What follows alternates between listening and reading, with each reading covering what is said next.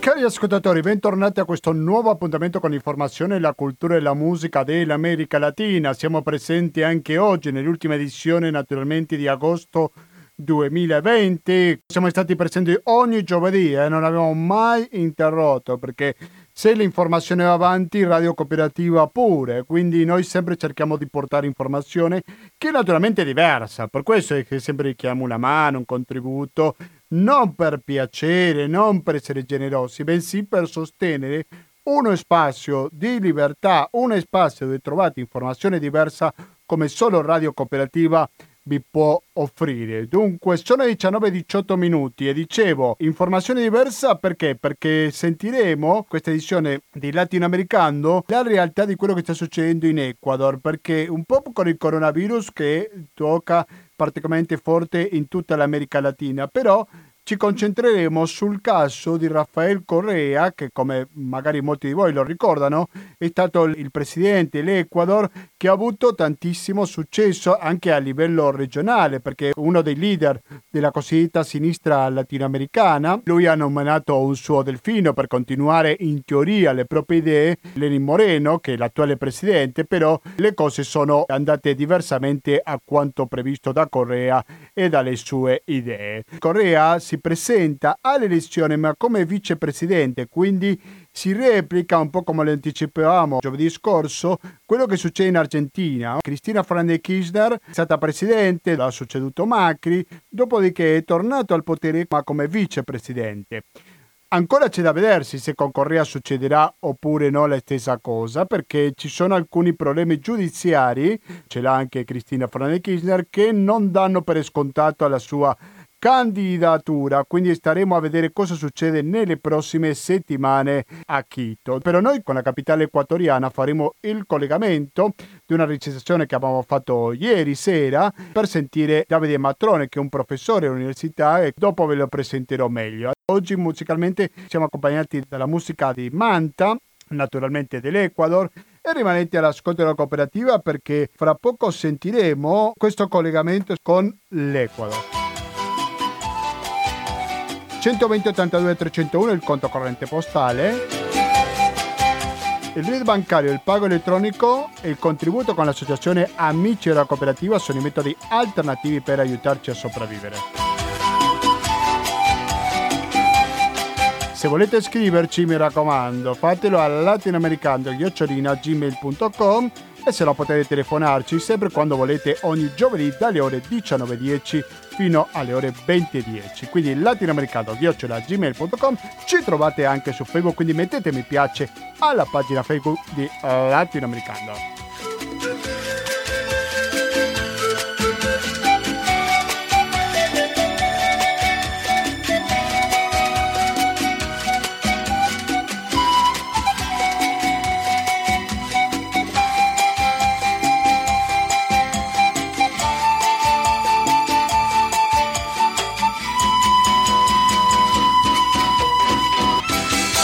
Gentili ascoltatori, continuiamo con questa edizione latinoamericana. L'argomento principale di oggi sarà l'Ecuador, perché c'è un candidato alla vicepresidenza che è conosciuto a tutti quanti, che ha avuto tanto spazio nella sinistra latinoamericana nello scorso decennio, un po' ci incuriosito no? per capire in quale condizione arriva a questa contienda elettorale, a, questo, a queste elezioni che avranno luogo a febbraio del 2021. Qualcuno potrebbe dire eh, ma manca molto tempo. Sì, però comunque ci sono alcuni spunti sicuramente molto interessanti da analizzare e per farlo è che abbiamo da Quito collegati con noi Davide Matrone. Davide Matrone, buonasera e bentornato al Latinoamericano. Ciao a tutti, grazie per l'invito nuovamente, è un piacere stare con voi e conversare su temi latinoamericani. Grazie a te per accettare il nostro invito. Matrone è docente di analisi politica all'Università Politecnica di Quito.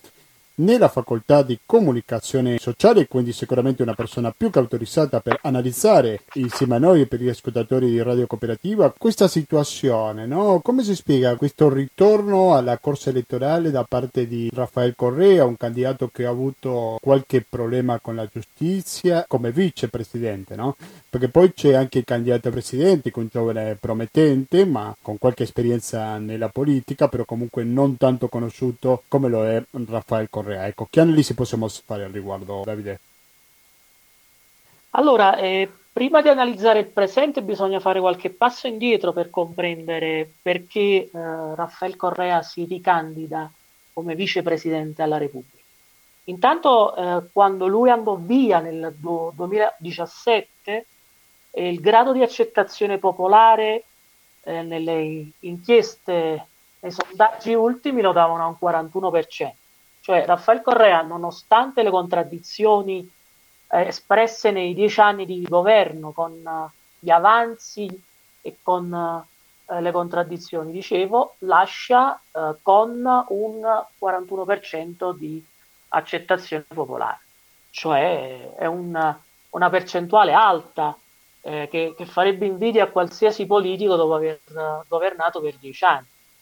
Quindi eh, diciamo aveva, ha lasciato nel paese una, un consenso abbastanza ampio. Inoltre eh, questo consenso, che poi si è abbassato eh, lievemente in questi anni, è, rimasto. Cioè, eh, anche nelle tornate elettorali che si sono avute in questi anni, in questi quattro anni di governo Moreno, uh, referendum costituzionale, le amministrative, il correismo, quello che ha lasciato in termini politici ed elettorali nel paese Correa, uh, era rimasto abbastanza uh, solido con un'accettazione di un 30%. Diciamo che eh, Correa si presenta a queste elezioni sapendo eh, di avere ancora un consenso eh, importante nel paese. E infatti lo dimostrano nuovamente i sondaggi che stanno circolando in questi tempi. Uh, il candidato Arauz, il binomio Arauz-Raffaele Correa, che rappresenta la, continu- la, continuazione, il continuo della rivoluzione ciudadana, del progetto progressista della rivoluzione ciudadana, è al 31.2%. Quindi eh, io penso che un elemento sia stato questo di lettura di Correa, del, uh, del gruppo dirigente del correismo. E la seconda, secondo me, è anche dovuta a qualcosa che è già accaduto in America Latina. Ricordiamo che in Argentina uh, Cristina Fernández de Kirchner, ex presidente della Repubblica Argentina, vince le elezioni uh, con, presentandosi come vicepresidente con, con Fernandez. Quindi c'è stato il precedente, secondo me, che ha, dato anche slancio, che ha dato un po' di uh, positività o di coraggio allo stesso presidente per potersi presentare e magari vincere come vicepresidente. Così come è accaduto, come dicevo poc'anzi, con Kirchner, uh, Fernanda Cristina di Kirchner. Però un, um, ci sono una serie di elementi che tu, también, che anche, che tu anche citavi nella domanda. Eh, Correa è, uh, ci sono due processi in corso, in particolare, che uh, possono mettere in discussione questa uh, candidatura. Ora, in termini costituzionali, legali, eh, nell'articolo 113 della Costituzione dell'Ecuador, nella clausola numero 2, dice testualmente che chi ha ricevuto sentenze condennatorie, eh, esecutorie, cioè che, sentenze definitive, per delitti sanzionati con la reclusione, per coeccio, per dire per uh, truffa, per uh, mazzette, per utilizzare un termine, un termine che possiamo utilizzare arricchimento illecito o peculato, allora secondo questo articolo eh, diciamo che ci possono essere dei problemi per la presentazione. Intanto eh, Raffaele Correa eh, ha già accettato e postulato la sua candidatura come vicepresidente, Però ci sono due ostacoli. Uno rappresentato dalla Costituzione che ho appena letto, dall'articolo 113. Eh, solo che i due processi in questione, il caso Balda e il processo Sobborno 2012-2016, non sono ancora terminati. Quindi non siamo arrivati alla terza condanna. In un primo caso c'è la condanna a primo grado e nel secondo una condanna al secondo grado. Quindi eh, diciamo che potrebbe ancora Correa partecipare visto che non c'è una sentenza definitiva. Però c'è un elemento da prendere in considerazione ed è eh, di carattere eh, elettorale che va al Consiglio nazionale elettorale che impone a tutti i candidati presidenziali, presidente e vicepresidente, di presentarsi personalmente presso il Consiglio nazionale elettorale che si trova qui a Quito per generare la propria candidatura. Quindi si mette in condizione al candidato Correa di venire qui in Ecuador sapendo di eh, essere poi arrestato, perché poi secondo la giustizia equatoriana eh, una persona che ha dei carichi pendenti poi non potrebbe eh, circolare liberamente. Quindi in questo senso eh, si sta eh, creando, si, ci sono una serie di elementi che ostacol- ostacolarizzano la candidatura di Correa. E terminando questa prima fase eh, ci sono alcuni passi avanti e alcune novità, eh, nel senso che Arauz, il candidato presidenziale del correismo, ha già presentato insieme al suo gruppo eh, una serie di eh, elementi per, eh, ha fatto ricorso al Tribunale contenzioso elettorale già da oltre un mese per presentare la candidatura di Raffaele Correa in forma telematica che è una, un escamotage che si può usare per qualsiasi candidato. E diciamo che in questi giorni si attende una risposta per sapere se è possibile o meno eh, la presenza in forma telematica. In mm. caso contrario, eh, già ha detto eh, pubblicamente a Raus che eh, loro faranno tutto il possibile perché il binomio sia Raus-Correa. In caso contrario, ci sono già eh, due altre figure che non sono state pubbliche, pubblicate o rese pubbliche che potrebbero prendere il posto di Raffaele Correa, che comunque, dicevo sin dall'inizio, gode ancora di un consenso ampio qui in Ecuador. Siamo in collegamento con Quito in Ecuador dove si trova Davide Matrone. C'è la figura molto conosciuta a tutti noi che è quella di Raffaele Correa come possibile candidato a vicepresidente, ma eh, dall'altra parte c'è anche una figura come quella di Arauz, che è un personaggio per la politica europea italiana che non è sicuramente così conosciuta. La domanda è, è un candidato di peso che potrà far valere le sue ragioni, le sue idee, eccetera, o c'è il rischio di farsi influenzare troppo da parte di Rafael Correa nel caso in cui quest'ultimo dovesse diventare vicepresidente? Allora, intanto, eh, malgrado sia giovane, un ragazzo di 37 anni, eh, Araus eh, ha già delle esperienze all'interno della macchina statale, è stato ministro di cultura e patrimonio dell'Equator, ha avuto degli incarichi eh, dirigenziali all'interno del, del movimento eh, della Rivoluzione Ciudadana, ha collaborato in stretto eh, stretto contatto con Raffaele Correa, quindi diciamo che è giovane, è un ragazzo preparato, eh, un economista, ha studiato all'estero, conosce cinque lingue, diciamo, è una persona che eh, giovane, esperta, eh, per, nonostante l'età e ha esperienza. Certo, non ha eh, la traiettoria, il cammino del, eh, pre, dell'ex presidente Raffaele Correa, una figura carismatica, una figura che si è fatta conoscere negli ultimi dieci anni non solo a livello nazionale e regionale, ma anche a livello internazionale.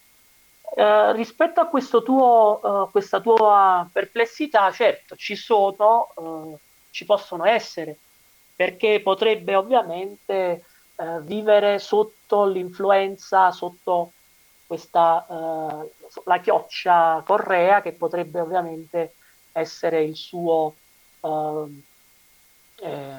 il suo guru, no? la persona che potrebbe ispirarla o dettare eh, la linea politica e secondo me eh, non è casuale che ci siano tutta una serie di elementi che si fa sì che non si presenti o che non possa diventare vicepresidente Raffaele Correa. Questa, eh, questa paura, questo temore, eh, questa perplessità è secondo me qualcosa che vive anche, eh, che vivono anche gli avversari politici. Cioè, meglio avere Correa fuori da, dai, da, tutti i giochi perché comunque sia è una persona uh, che ha uh, una larga traiettoria, lunga traiettoria politica e potrebbe condizionare Andrés Arauz. Però ci sono altri elementi che metterei nel piatto. Eh, ascoltandolo, perché eh, ripeto, ha già avuto esperienze come ministro e adesso che già è in campagna elettorale, eh, Arauz presenta un discorso eh, di una persona competente, di una persona che conosce il suo, eh, è una persona che eh, si presenta con una faccia anche amabile, cordiale, con un sorriso sulle labbra, Diciamo che sono elementi che eh, possono eh, avere un, un, buon responso, un buon consenso in termini elettorali eh, rispetto a un altro tipo di eh, presentazione che aveva Raffaele Correa, persona competente, che conosceva il suo, però che aveva un, un marco un po' più, eh, come dire, prepotente, autoritario anche nella, nel modo di, eh, di esporsi. Questi sono alcuni elementi che ho, ho percepito in questi, eh, in questi giorni, in queste settimane di campagna elettorale in cui già si incominciano a trapelare alcuni elementi anche di carattere estetico dei candidati. Cambiamo argomento, Davide, perché ricordo agli ascoltatori che noi ci siamo sentiti per la prima volta ad aprile di quest'anno in cui Tutte le cronache parlavano di questa immagine delle vittime del Covid-19 a Guayaquil, se non ricordo male, immagini che hanno provocato molta preoccupazione in America Latina. Dunque, una delle ultime notizie è che la Corte Suprema di Giustizia dell'Ecuador ha detto che non permetteva al governo equatoriano, il governo dell'Erin Moreno, di andare avanti con la quarantena al di là del 15 settembre. Com'è la situazione attualmente del coronavirus in Ecuador, Davide? Allora, eh, sì, eh, come tu ben ricordavi, eh, in aprile c'è stato uno, uno scandalo, abbiamo visto anche in, in, mezzi, in, molti mezzi di comunicazione tutto quello che accadeva a Guayaquil sulla costa, corpi abbandonati, mancanza di assistenza. Nel frattempo, eh, diciamo che eh, la situazione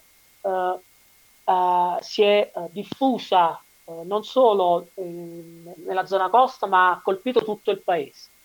Ed oggi, eh, nel mese di agosto, la città e la provincia più colpita è la città di Quito, in cui vivo è la provincia del Pichincha, che ha superato in termini numeri di contagi e eh, morti eh, la provincia del Guayas e la città di Guayaquil. Eh, è una situazione ancora preoccupante, è una situazione che vede ancora eh, allarmi, allarmismi, eh, non solo uh, a Quito ma in tutto il paese, anche se nel frattempo uh, si, è, uh, si, è, attuato in maniera differente, anche perché eh, non poteva essere dif- differ- di maniera, in maniera differente. la gestione dei, dei sindaci ha fatto sì che ci siano state più risorse a livello locale per contenere la propagazione del Covid mentre a livello nazionale eh, c'è stata una uh, deficienza da parte mia, per, per, lo penso, nella gestione del Covid. Un elemento magari che possa essere interessante. Eh, la gestione Moreno, dell'attuale presidente dell'Ecuador, risulta essere l'ultima in classifica dei presidenti latinoamericani rispetto al Covid-19, quindi eh, non c'è stata una buona gestione assolutamente da parte del governo magari a livello locale, anche perché lo consente la Costituzione per il decentramento amministrativo, c'è stato più accortenza e nonostante comunque le difficoltà, nonostante il fatto che siano stati cortati, tagliati le risorse alla sanità, siano stati cacciati, eh, licenziati personale medico c'è qualcosa di paradossale, io non, veramente non, non, sono riuscito a capire, ancora non riesco a capire come in una situazione di crisi, in una situazione di crisi economica e sanitaria, invece di apportare in termini economici, di dare più risorse al settore sanitario per sopperire, per cercare di migliorare la situazione, qui si è fatto il contrario. Qua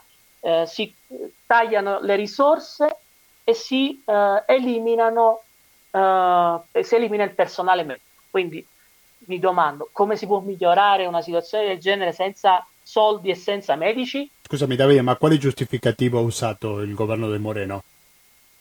Ma eh, diciamo che non, è dettato dalle logiche del mercato neoliberale, eh, neoliberiste, cioè eh, eh, il fatto che si continui a fare questa politica di recortes perché non ci sono soldi, perché non, sono, non c'è liquidità, è perché eh, c'è un chiaro eh, intento di smantellare lo Stato sociale e di applicare le ricette neoliberiste eh, del Fondo Monetario Internazionale, che tra l'altro, se vogliamo dirla tutta, eh, cioè il governo Moreno ha superato il Fondo Monetario Internazionale, perché il Fondo Monetario Internazionale ha eh, dichiarato eh, che eh, non era nemmeno il caso di eh, arrivare a questi tipi di provvedimenti. E inoltre, un'altra cosa che vorrei mettere, eh, che vorrei far chiarire, eh, in una situazione di crisi economica, di mancanza di liquidità, il governo Moreno si è preoccupato di pagare ai creditori, no? Uh, in una situazione di prepago di uh, rate e quote che dovevano essere pagate nel 2022. Cioè, dico io, c'è una situazione di crisi, preoccupiamoci del presente, eh, cerchiamo di mettere risorse economiche, risorse umane, capitali umani a disposizione del popolo affinché si migliori la situazione e poi con i creditori ne parliamo in un secondo momento. Invece qui no, si è dato più importanza alla a pagare a, queste, a, a, a coloro che avevano prestato i soldi al paese che non risolvere il problema sanitario uh, che, che, stiamo vivendo. È assurdità, non so come, con quali aggettivi eh, descrivere questa situazione.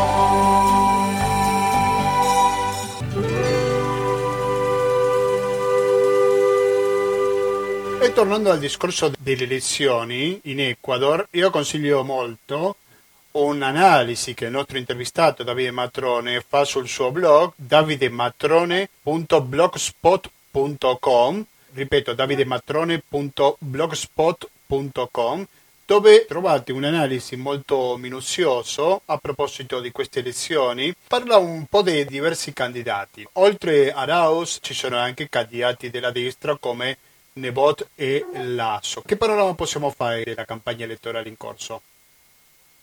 Ok, bene, intanto già come dicevamo prima, il contesto sociale ed economico non è dei migliori, in una situazione di crisi eh, politica, economica e sanitaria si sta svolgendo eh, una campagna elettorale abbastanza eh, difficile, dove ci sono una serie di elementi che eh, che vedono un distanziamento tra la cittadinanza e le istituzioni. Alcuni dati che sono ultimi, eh, c'è un grado di accettazione dell'attuale presidente, eh, dell'attuale presidenza della Repubblica Moreno che va a masso meno, più o meno un 13%. E c'è una, una, disaffezione alla politica o al Parlamento, al discredito alle istituzioni è molto alta. Il Parlamento registra un grado di accettazione popolare di un 4,5%. e c'è, secondo un'inchiesta realizzata dal Centro Strategico Latinoamericano di Geopolitica, il CELAC, l'83%, l'83% degli equatoriani rifiutano la gestione di Moreno di fronte alla pandemia. Ora, di fronte a questo scenario eh, c'è eh, una campagna elettorale che è già cominciata, eh, che diciamo non è ancora entrata nel vivo, però che ha già presentato alcuni elementi. E ci sono 18 binomi presidenziali. Questo non vuol dire che andremo a votare a 36 tra presidenti e vicepresidenti. Questo significa che ci sono ancora dei margini di eh, negoziazione, di dialogo tra i vari eh, binomi presidenziali e forse arriveranno a degli accordi prima di arrivare alla campagna elettorale eh, per le presidenziali. Quindi è il primo elemento. Uh, quale, uh, quali sono gli elementi innova- innovatori, i, nuovi di questa campagna elettorale, di questo momento politico? Io ne ho individuati tre. Il primo, la, la destra e la nuova strategia. Storicamente la destra qui in Ecuador è separata, è divisa, divisa da personalismi, uh, da figure storiche della destra tradizionale, conservatrice, eh, reazionaria, eh, ubicata nelle varie aree territoriali del paese, della costa, della zona serrana. Però stranamente in questa elezione c'è un richiamo all'unità, c'è un richiamo, una volontà di unirsi contro il male, utilizzando una frase eh, eh, dichiarata da Alvaro Noboa, il magnate bananero eh, dell'Ecuador, perché c'è il pericolo, come dicevo nella prima parte dell'intervista, che vinca il candidato di Raffaele Correa, che oggi guida le, eh, i sondaggi. È al 31% delle, eh, degli intervistati. Quindi bisogna unirsi, bisogna creare, fare fronte, una, eh, presentare una candidatura sola per riuscire a vincere le elezioni.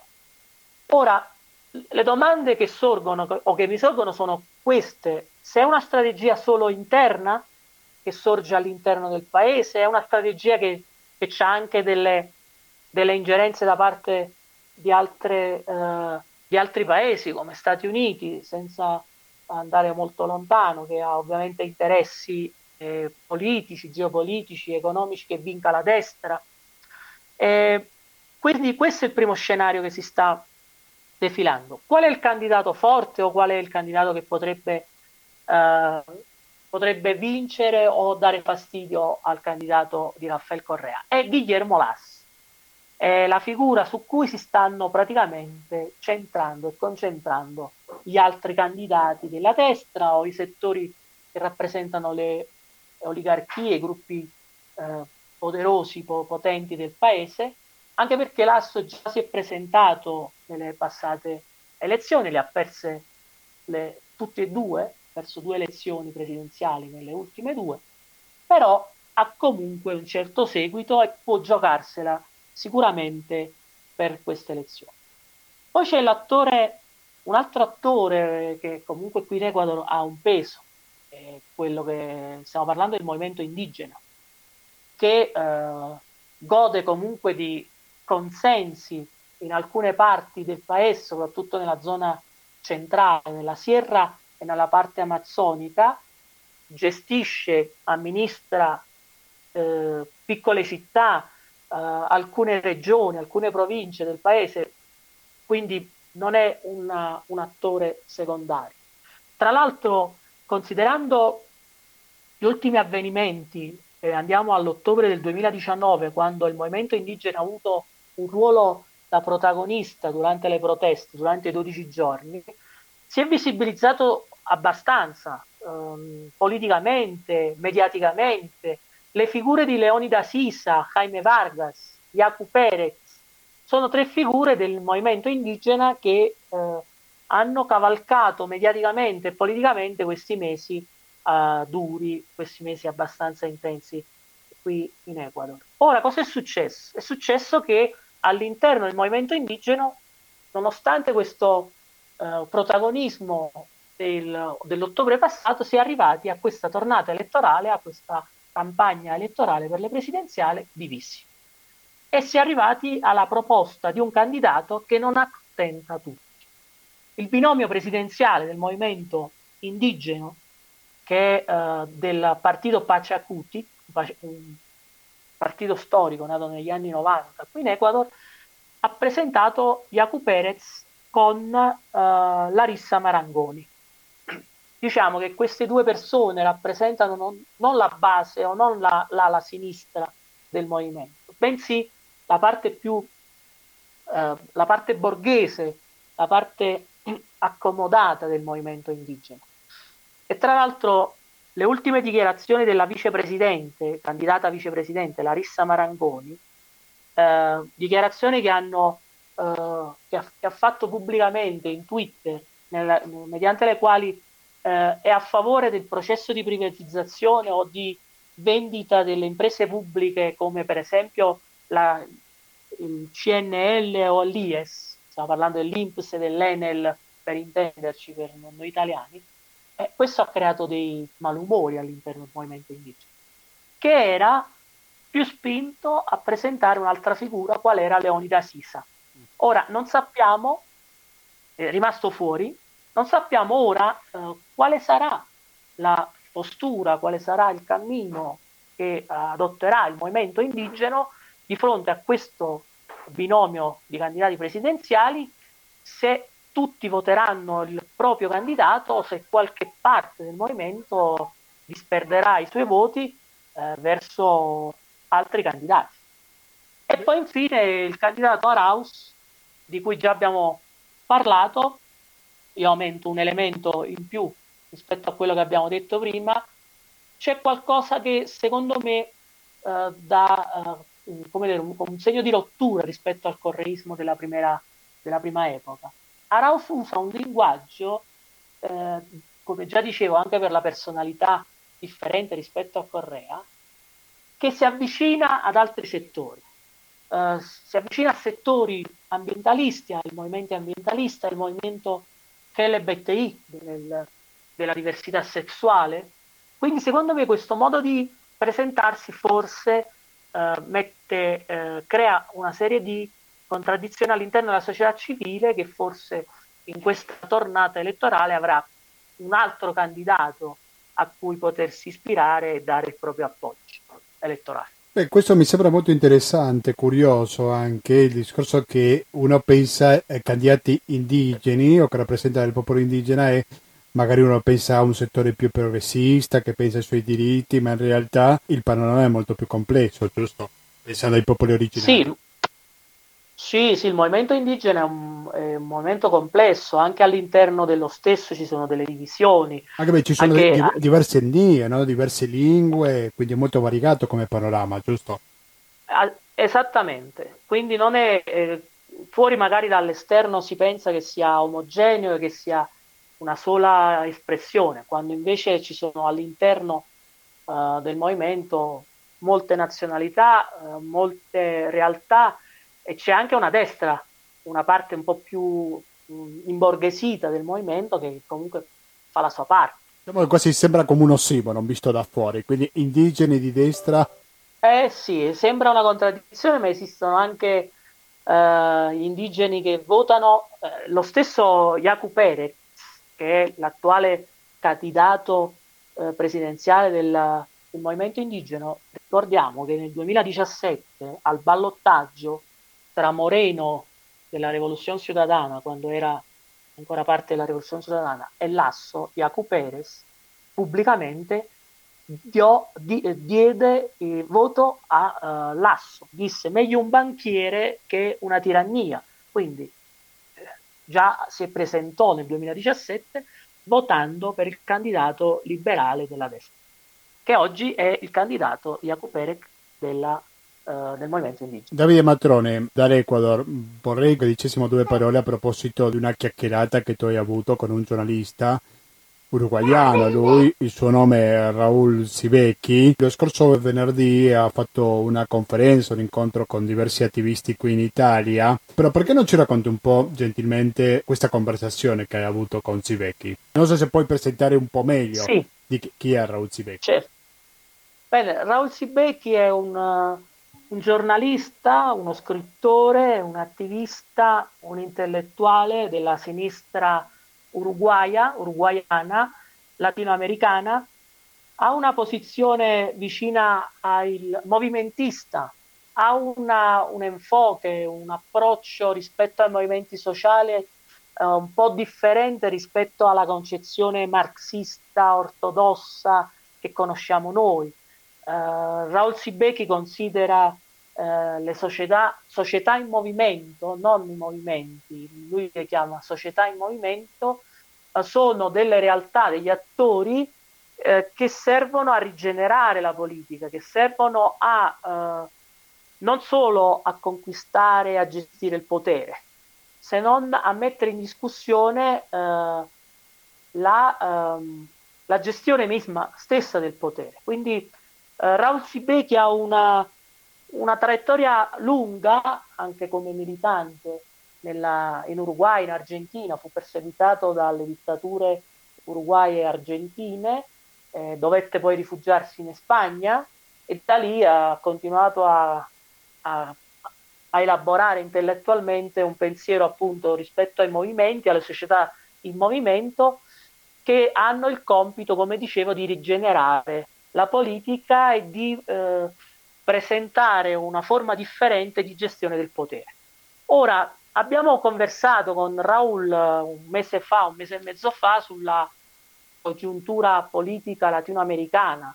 Lui ha una posizione critica e per me fa bene averla, bisogna sempre preservare questo spirito critico rispetto ai progressismi eh, latinoamericani che secondo lui sono in una fase di, eh, di declino o in una una fine del progressismo, che va diciamo anche rispetto a questo scenario politico che si sta dando uh, in, in, America Latina. Cioè il progressismo latinoamericano ha dato sicuramente um, elementi di innovazione in termini, di, in termini politici ed economici, però eh, ci sono anche delle contraddizioni interne che poi si sono visibilizzate in molti paesi latinoamericani eh, in Argentina stesso, in Uruguay, in Ecuador, in Brasile, con la sconfitta elettorale eh, o con la perdita di consensi eh, dei presidenti della sinistra progressista latinoamericana. Alcuni perché per contraddizioni interne, altre perché ci sono state delle forzature dall'esterno, dall'esterno come una serie di eh, processi montati ad hoc per discreditare eh, i vari leader del progressismo latinoamericano. Mm, vado a caso Lula, ma anche il caso Correa, quello che si voleva fare con uh, Fernanda eh, Kirchner, il caso Morales. Allora, eh, praticamente, secondo Raul Becchi, c'è una, uh, un processo di uh, rinnovamento di alcuni movimenti, di alcune eh, società in movimento latinoamericana, in particolare il zapatismo, il gruppo dei Simterra in Brasile, che stanno riproponendo una nuova sinistra latinoamericana più vicino ai movimenti, che non si trasformi in quella classe di lupi che lui dice che una volta giunti al potere, anche con un discorso interessante e innovat- innovatore, eh, poi oh, vogliono accaparrarsi le risorse eh, che la macchina statale mette a disposizione dalla, dal settore pubblico.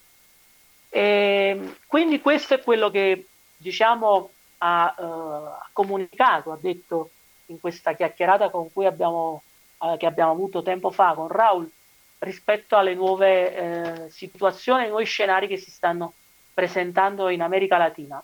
E eh, terminando, c'è una preoccupazione da parte sua che c'è una configurazione, una, una, nascita di una destra nuova, secondo lui una destra uh, militante, più militante, una destra più militare addirittura, con l'appoggio dei settori evangelici perché l'evangelismo protestante di stile nordamericano sta prendendo piede qui in America Latina, che potrebbe eh, generare un ciclo nuovo di eh, politiche neoliberali conservatrici in America Latina che potrebbe ovviamente durare un tempo, eh, che eh, mette in discussione appunto eh, il ciclo progressista latinoamericana che, che, abbiamo vissuto qui negli ultimi 15-20 anni.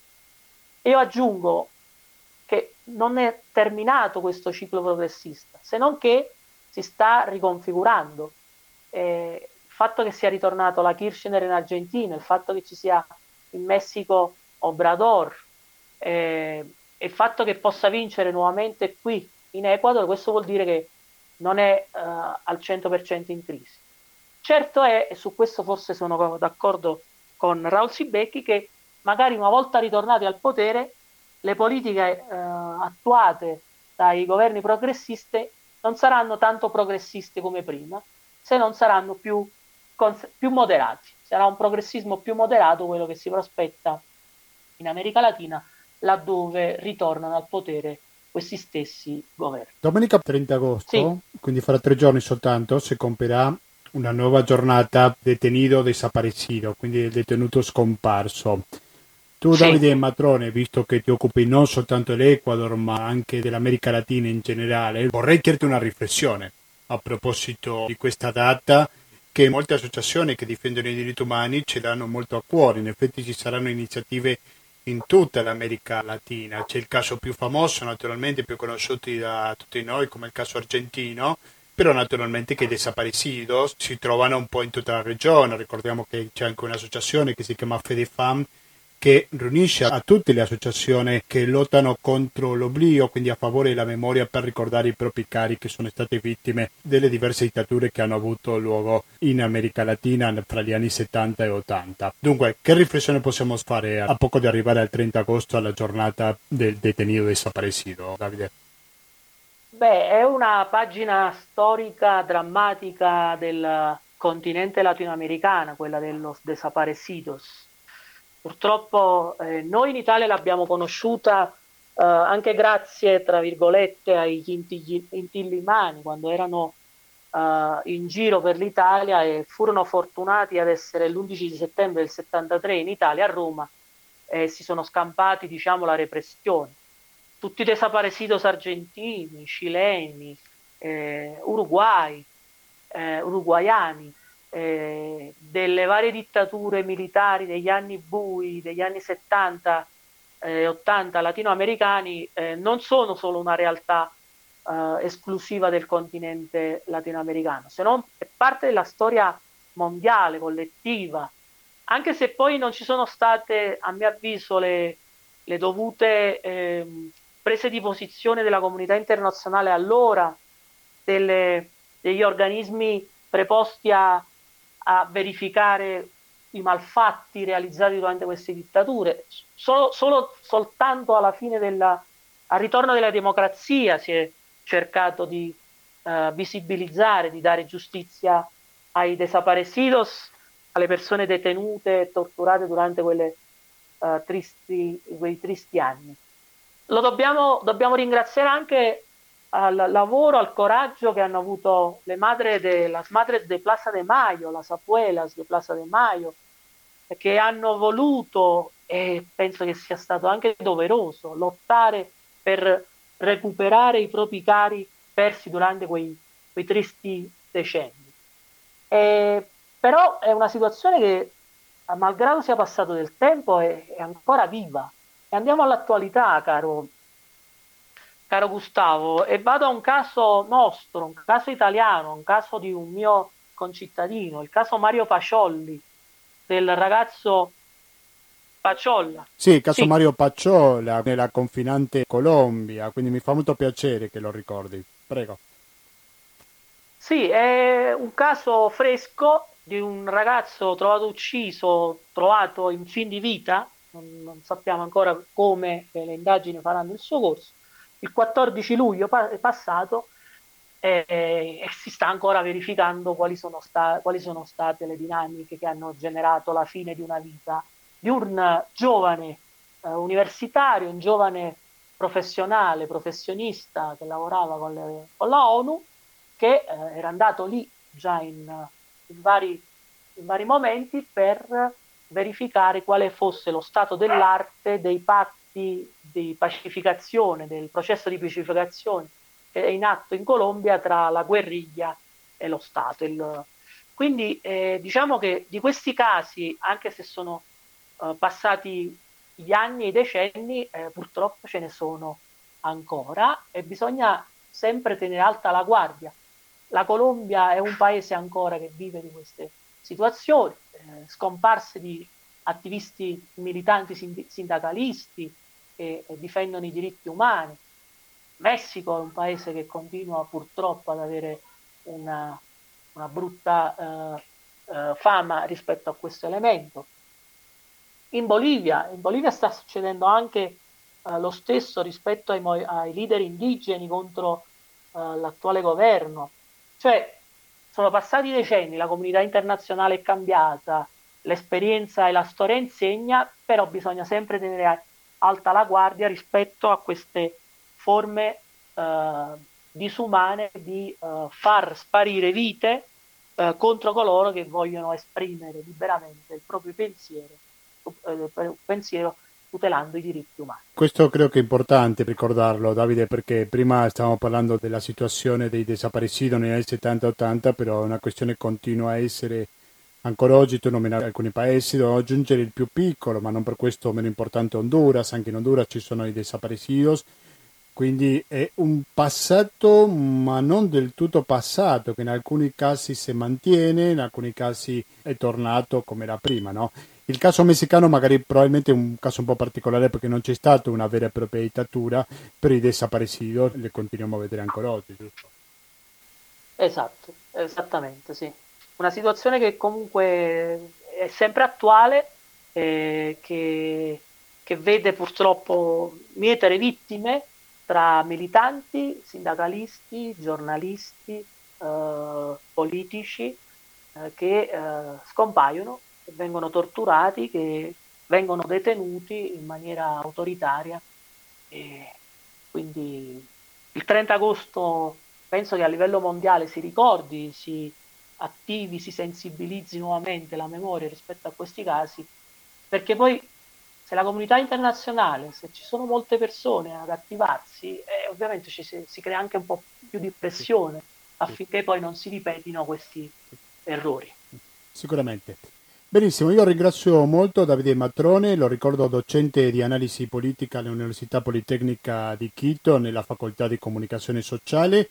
Grazie mille per questo collegamento fra l'Ecuador e Radio Cooperativa e alla prossima Davide. Grazie Gustavo, grazie alla Radio Cooperativa, è un piacere sempre conversare con voi e alla prossima. Un abbraccio.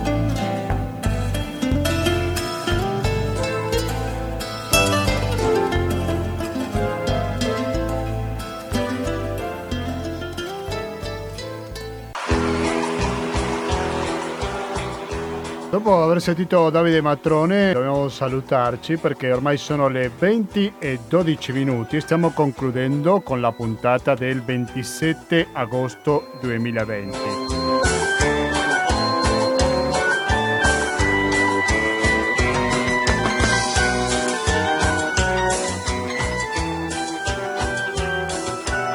che è la numero 741.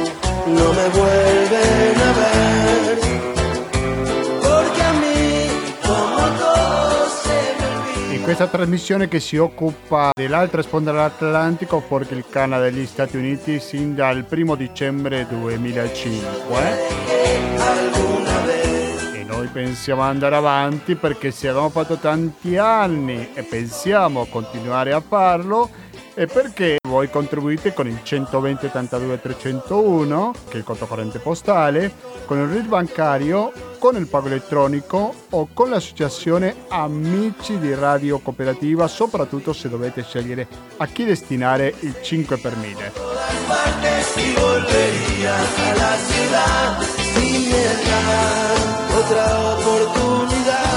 Dico due piccole belle notizie. Una è tornato Economia Società, quindi sentiremo una sua replica, però molto recente, eh, quindi di lunedì scorso.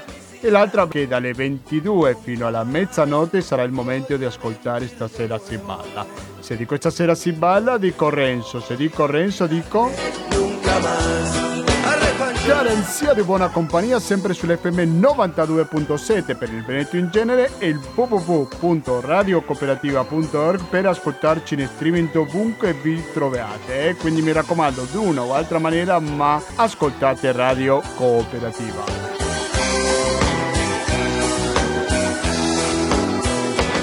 Y volvería por todas partes sono molto curioso di sentire il vostro parere, cosa vi è piaciuto di più, di meno, eccetera. Quindi lo dico sempre, ma io ci tengo a ripeterlo perché per me è importante. Cosa? Ricevere i vostri messaggi alla mail latinoamericando-gmail.com quindi latinoamericando-gmail.com scriveteci. Se non potete scrivere, quantomeno dateci un mi piace alla pagina Facebook di Latinoamericano. Quindi basta, da Gustavo Claros, grazie e alla prossima.